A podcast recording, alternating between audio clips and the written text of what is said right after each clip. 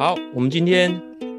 很高兴又邀请到蓝伟豪总监，我们来继续聊一下关于汽车的呃行销的演化，哈，行销工作的演化，以及这个活动策划是怎么做的。是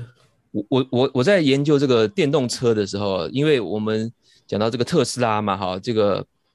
马斯克就是个大网红，啊，整天在媒体上面非常的活跃，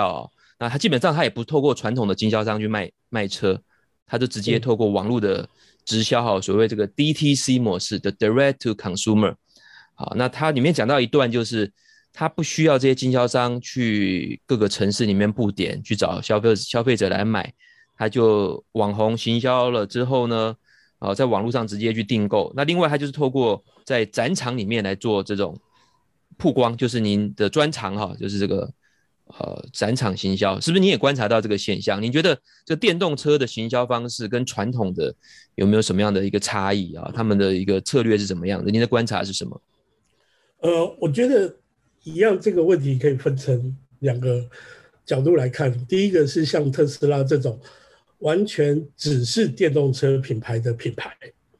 OK，嗯，纯电动车只有电动车的品牌，只有电动车品牌的部分，就像您说的，其实消费者要购买一台特斯拉，真的就是上网订啊什么之类的。那像我们自己也有做过一些特斯拉的活动，哦，其实是在台湾来说的话，直接会是在他们的 showroom 里面，OK，那他们一样是其实会采取就是说传统的邀约消费者来到他们。的 showroom 里面，然后它其实更像是一个小型的 showroom 里面，就是就是 showroom，然后办一个派对，然后邀请有意愿的消费者来吃吃喝喝，然后感受一下车子。因为可能对很多想要呃接触电动车的消费者来说，他们还是想要先知道这个车是长什么样子，然后可能最后他下定还是在网络上。但是其实传统的这样子的手法，我必须说，其实特斯拉还是有在做的。OK。特别以台台湾来说了，对，那你是说传统的也有在做，就是透过门店去销售，是是指他们应该说他们在门店也有做跟消费者建立关系或是讲述产品的，嗯嗯，这样子一个传统的体验的活动是有做的，尤其在台湾，嗯、对，嗯、那另外一个是说在现有的原有的这些汽车品牌推出的新的电动车的行销。的时候，对他们做的手法来说，嗯、其实多半，呃，其实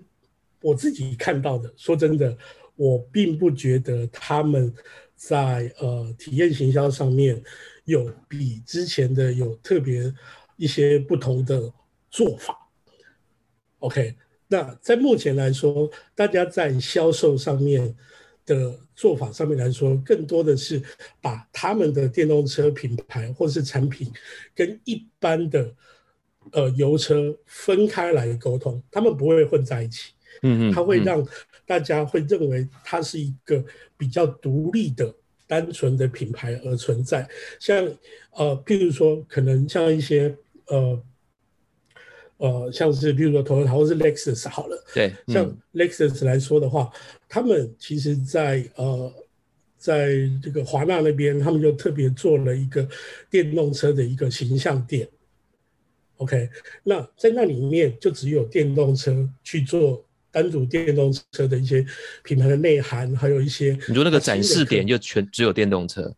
对，它其实更像是一个 pop up store 的这样子的一个观念。嗯对，它是一个独立的呃短短时性的这样子的一个形象店的一个成立。那在那里面就只展示呃属于电动车的沟通上面，嗯、那他就不会把一般的 Lexus 跟它放在一起。这个是我看到在呃现在在尤其是在台湾来说比较常见的就是呃行销的方式，它并没有说在尤其是在呃体验行销这一块上面来说的话。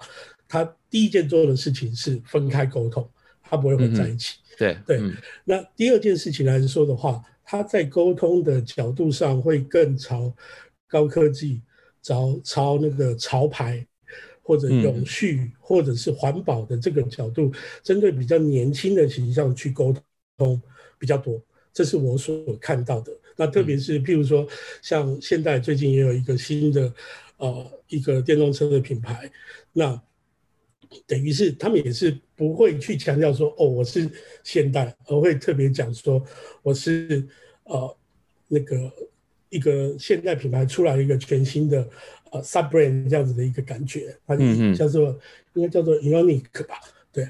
，I O N I Q 之类的，对，I I I O N I C，嗯，那。可以看到的是，就是说他们会为了新的电动车品牌去沟通这件事，他不会太会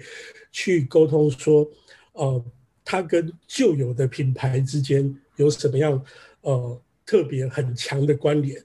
那他反而会是更像是我独立出来，就有一点像是，呃，可能原本的儿子是是树是是是呃亲生，也不对，这个举例不好，对，就是。反正他就是比较多是把它当成是一个全新的品牌在沟通这样的感觉，它其实不太会有原本它母品牌的一些呃沟通上面的一些负担，或者是说一定要跟它母品牌的关系连接的很近，这是我看到的。对啊，我觉得这个应该他们内部也讨论非常多，就是因为比如说 Toyota 那么成功，几十年前就多耐用的车，呃，是它成功的。也算是个包袱了啊，因为毕竟现在特斯拉是这么年轻、那么前卫、科技感的，那 Toyota 我们就觉得用不坏的一个啊，虽然是踏实是不错的品牌，但是感觉好像要跟这些年轻人的电动车的形象就怎么样做个权衡，做一样做一样的切割啊，就是一个沟通上的问题。不过最后可能还是到相同的门市去卖了吧，他们没有办法切割出一个专门卖电动车的，是对不对？对，我觉得，我觉得这个是这个是在，我觉得也是这这样讲，真的，我们对我们这种爱台湾的人来讲，真的不太好。但是，真的以台湾的规模来说，它就是无法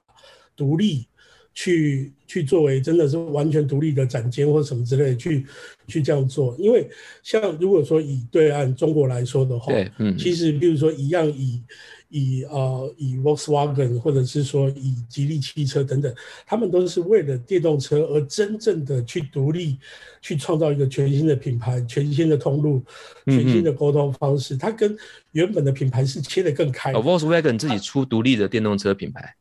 对，它也它也有出一个独立的电动车品牌。我现在找不到，我要对，我要再确认一下。那就是那像当然还有很多，没关系，我们有那个啊，纳智捷啊。呃啊，这会不会啊？下次有机会再谈啊。啊，纳智捷真的不能谈，不能谈啊！好好好，对，因为纳智捷叫王天王来谈。好好好，我们还有别位别的专家，好，下次有机会，我们三个一起来可以啊啊！对对对，如果他敢讲的话了啊。对，纳智捷是台湾的一个嗯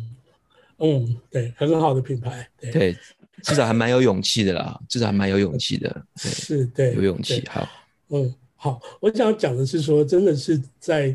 在呃电动车的形象上面来说，第一个看到的，真的就是说，他们 第一个是会跟母品牌切割的很开。那如果说以对对对岸的来说的话，其实他们有非常多呃新的品牌，像小未来小鹏啊，哇，那个太多了，对那些。其实甚至都已经在美国做上市，那只是说他们通常制式的东西还是都会做。其实我讲的所谓制式就是车展啊，然后一些记者会啊、试驾啊等等这些沟通的手法上面来，特别多还是会做。只是说，呃，当然也因为呃，哦，我不会说这是特别电动车的的一个。形式，这因为像在中国来说，其实它的手机跟电动车好几个品牌都有做类似的事情，其实就是完全的线上开放的的记者会的直播的方式啊，甚至像是华为他们，大家你可以 login 进去，然后选你自己的角色，然后可以选择不同的呃摄影机的角度，就像真正在元宇宙里面去看一个上市发表会这样子的一个方式，这个也是呃。比较属于一些高科技，或者是像电动车这样子的品牌有在做的不同的呃体验行销的这样子的手法跟方式，这个是看到比较大的不同。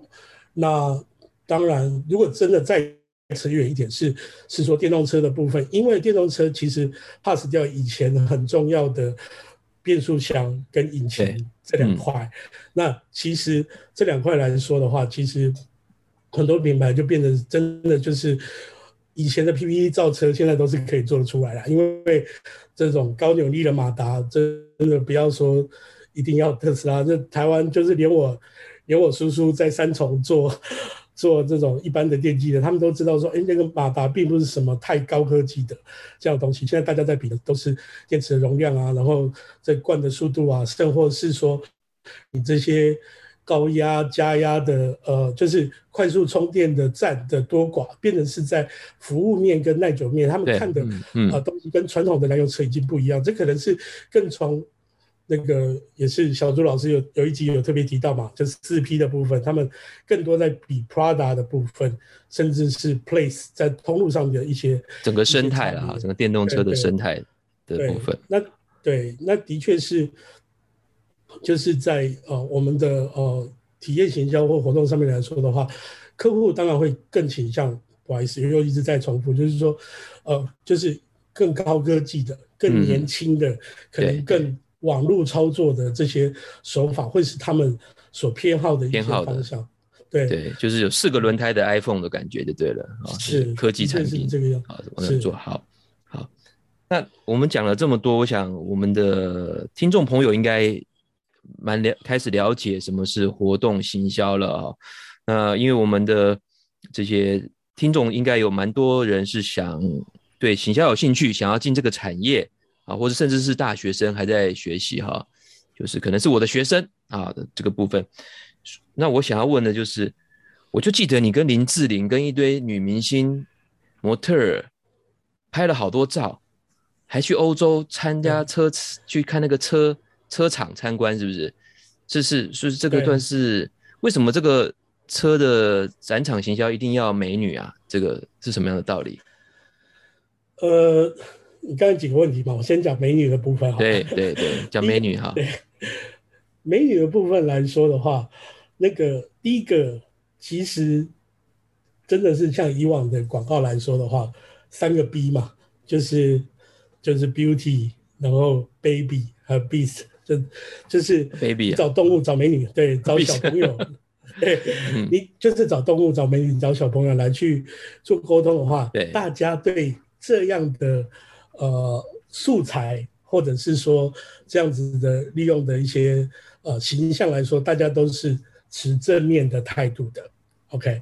那呃在呃展场来说，为什么会特别需要呃？女性的呃 model 来说的话，其实，在以往来说，呃，这这个讲好像也不太真正正确，不过没关系啦，嗯、这就是一个现实的状况，嗯、就是说，其实，在以往来说，大家觉得买车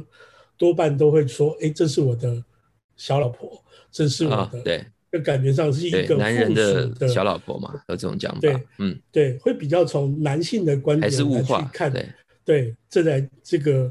车子车子本身就是物化了，对对，嗯、就本身就是有对。那只是女性的 model 来说的话，感觉上她跟呃车子站在一起的时候，其实更是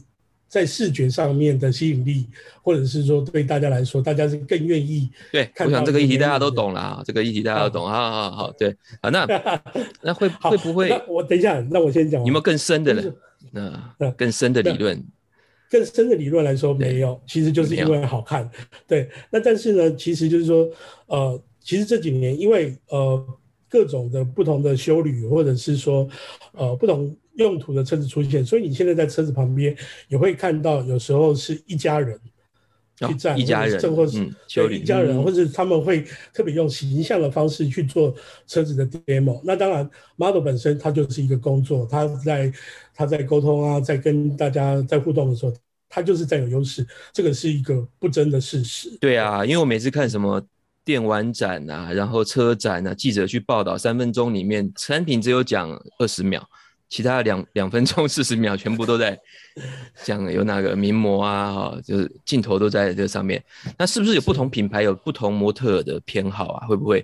有特别的策略？比如说我要找一个空灵一点的，还是说要找一点？呃，科技感的，或者是说身材要怎么样，这个会不会有这个样的策略？这个是有的，这个是有的。第一个是在于说，呃，当然，首先你要看你展出的车子的的大小跟状况。大小，因为像、嗯、对，因为像譬如说，在我们常说，在一般的车模来说的话，如果你真的是要站车展的车模，一百七十公分不不穿高跟鞋是基本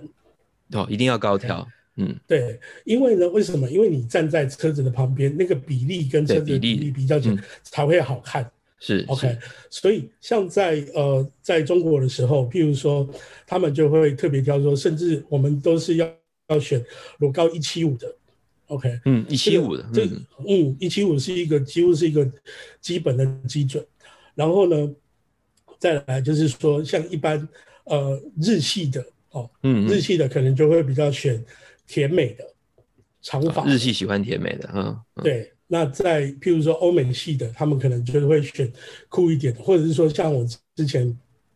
我们操作过，像是斯柯达或者 Volkswagen，他们就会比较选多很多都是欧系或者是俄罗斯啊、乌克兰，尤其是在我不知道为什么哪里来那么多乌克兰的 model，但是就是很多。对，那台湾吗？他们就是大陆，大陆没没没，在上海，上海，上海，嗯嗯。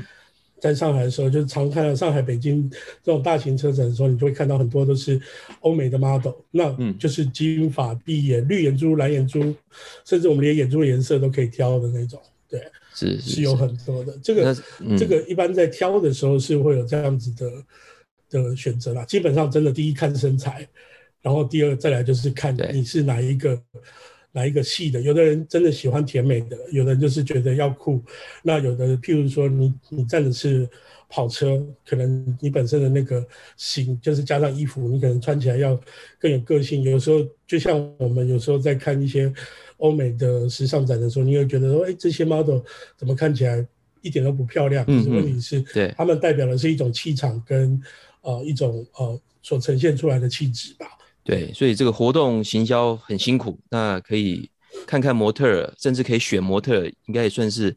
男性工作人员的一个福利吧？是不是？你应该有参与选模特儿这个过过程吗？到到最后其实就不是福利了，其实因为真的很多东很多不是很多东西，sorry，就是很多美女真的因为累了，真的这样在在在中国的时候，我们有时候一条来就是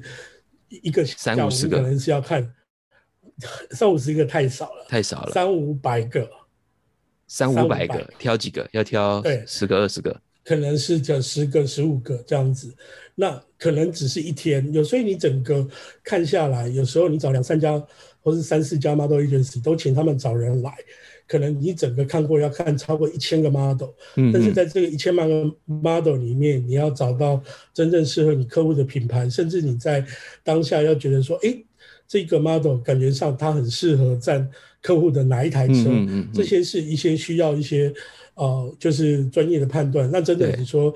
呃，看了那么多的之后，其实各花入各眼，到最后其实不一定，嗯，说这个真的是一个福利。那当然。刚去的一两年，你还是会觉得这个事情是很兴奋，很兴奋。但是但是到最后，其实就会觉得麻木了。用专业的眼，对，会用比较专业的眼光啊去看这件事，甚至他们都是变成一个一个的数字了。哦，这个一七五什么的，哦，一七八的太高了，不要。对对，那好了，这次就全部只要一七五到一七八的，全部其他的都删掉，然后再来看。对对，时间有限嘛，对工作的这个时间。是资源啊，这个这个也给我们各位想进入行销领域的年轻人一个参考。这确实也是一个行销，不能讲说是福利啦，就是可以讲说是丰富有趣的地方哈。就是我我当初在是化妆品公司上班的时候，我们也常常选模特啊，啊，常常就说，嗯呃小朱你你你的模特来了，一下子就我办公室来个二三十个，就按照我们要的产品的。呈现的这个，我们找我们需要的的模特儿，好，所以这个是啊丰富有趣的地方。好，那我们下一个讲到你，我记得你有去德国还是哪里出差嘛？啊，这个是是是做什么作用的？嗯，呃，缘由是什么？这个是因为当初当初我们有一个特别的一个活动，其实就是呃桑塔纳的一个活动。那桑塔纳这台车其实当初最早的时候，它是在德国那边就是用呃德国原厂的车子，然后在中国做生产。那他到了那一代的时候，整个去做一个一个大改款，所以那个时候客户我们也跟客户提案，客户也同意是说，哎，那我们是不是在德国的呃，Volkswagen 的原厂也来一个上市，然后在上海、嗯、在北京也来一个上市。OK，所以那个时候我们要做的事情，就是因为因为呢，我们当初的活动必须要在德国的厂区里面，那但是他们那个厂区对于现现场呃能够在他们那边执行的人、执行的团队、德国的画图的标准等等，都有那些他们自己的规划对的规定，对，那就像中国就是所谓资质啊。对，你要有那个资质，你要那，你要那个 qualify，他们才让你进去那里面做事。你你这个你德国的这个上市是把中国的媒体带过去，是不是？也是面对中国市场的嘛，对不对？带媒体过去，是是是是，了解。是，对对，所以所以那个时候就是说，我们做的事情就是说，我们在在啊上海这边跟啊中国的客户，然后讨论这个品牌的方向，然后想要表现的重点，但是我们飞到。德国去飞到呃狼堡，飞到那个那个叫什么？怎么现在想不起来？科隆，对，嗯嗯、我们去跟当地的创作团队去讨论，因为他们懂那个懂那个场地，懂德国的一些表现的方式，甚至是说我们当初选定的这个合作的这一个呃舞台的。呃，一个秀的这个导演，他是当初在做零八年奥运的时候的一位导演，嗯嗯，所以我们那时候是等于就是飞过去跟他们做呃两三天的 brief，然后跟现当天，那我们也是跟这个导演接头，然后这个导演呢，他跟他当地的一些是，他也介绍我们去认识当地的呃这些影片的制作团队、音乐的制作团队。然后呃，这些搭建啊、画图等等的团队在现场，大家去做了呃这样子的一个 brief 的 meeting。那我们后来这个活动其实就是在两两边，在上海跟科隆两地做，除了呃视讯这样子的一个沟通之外，那当然我们中间应该飞了两到三次去看他们正式的工作的状况。那他们也飞过来两三次，然后跟我们一起。在上海做提案这样子的方式，那主要是在于说这件事情它本身发生在德国，所以它必须呃就是有一个德国的团队去做这样的事情。那我们也在当初找到用很多的 resource 啊，很多的方法，然后飞到那边去去把这件事情促成，是这样子的原因，所以去到那边这样。嗯，所以就是一个德国的品牌，还是要强调它的血统。啊，就是也也让中国的消费者能够更更了解它原来是德国的一个知名品牌，然后做一个跨国的活动。是他们他们想要强调的就是说跟、嗯、跟德国的原始的关系。那当然这件事情的背后，这也就像我刚才提到的，它还有一些政治的因素。啊，嗯嗯嗯，因为那个那个在德国的的发布会最终的主题叫做友谊。对呀、啊，我记得我，呃，应该也也二十年前去大陆出差，我每台计程车都是 Volkswagen 的嘛，对不对？对对对，对对对，我们在台湾觉得福斯就是很好的很好的高级车啊，对，台湾都是都是你上都是呃裕隆哈早期的计程车哈，所以是。这个大陆的商探还是不同的地位，不同的状况，因为他们当初就是最早两国的合作嘛，所以。那个会在德国再去做一个上市，除了是说这一个这个设计是从德国那边他们全新帮他们设计之外，当然也是确定了在中国的合资企业跟德国的母品牌的企业两个的之间的友谊的再一次的确认了。对，所以它的目的不只是单纯呃去介绍一个新车上市那么的简单，对。那他同时还有就是说，当然还有针对这些媒体招待他们去德国的一个，嗯，一个 entertainment 或者是一个 reward 的一个一个背后的一个目的在那里面。那当然，他们去了之后，其实，在广告公司那边，他们甚至还设定了一个更大型的活动，就是把那个全新的车子从。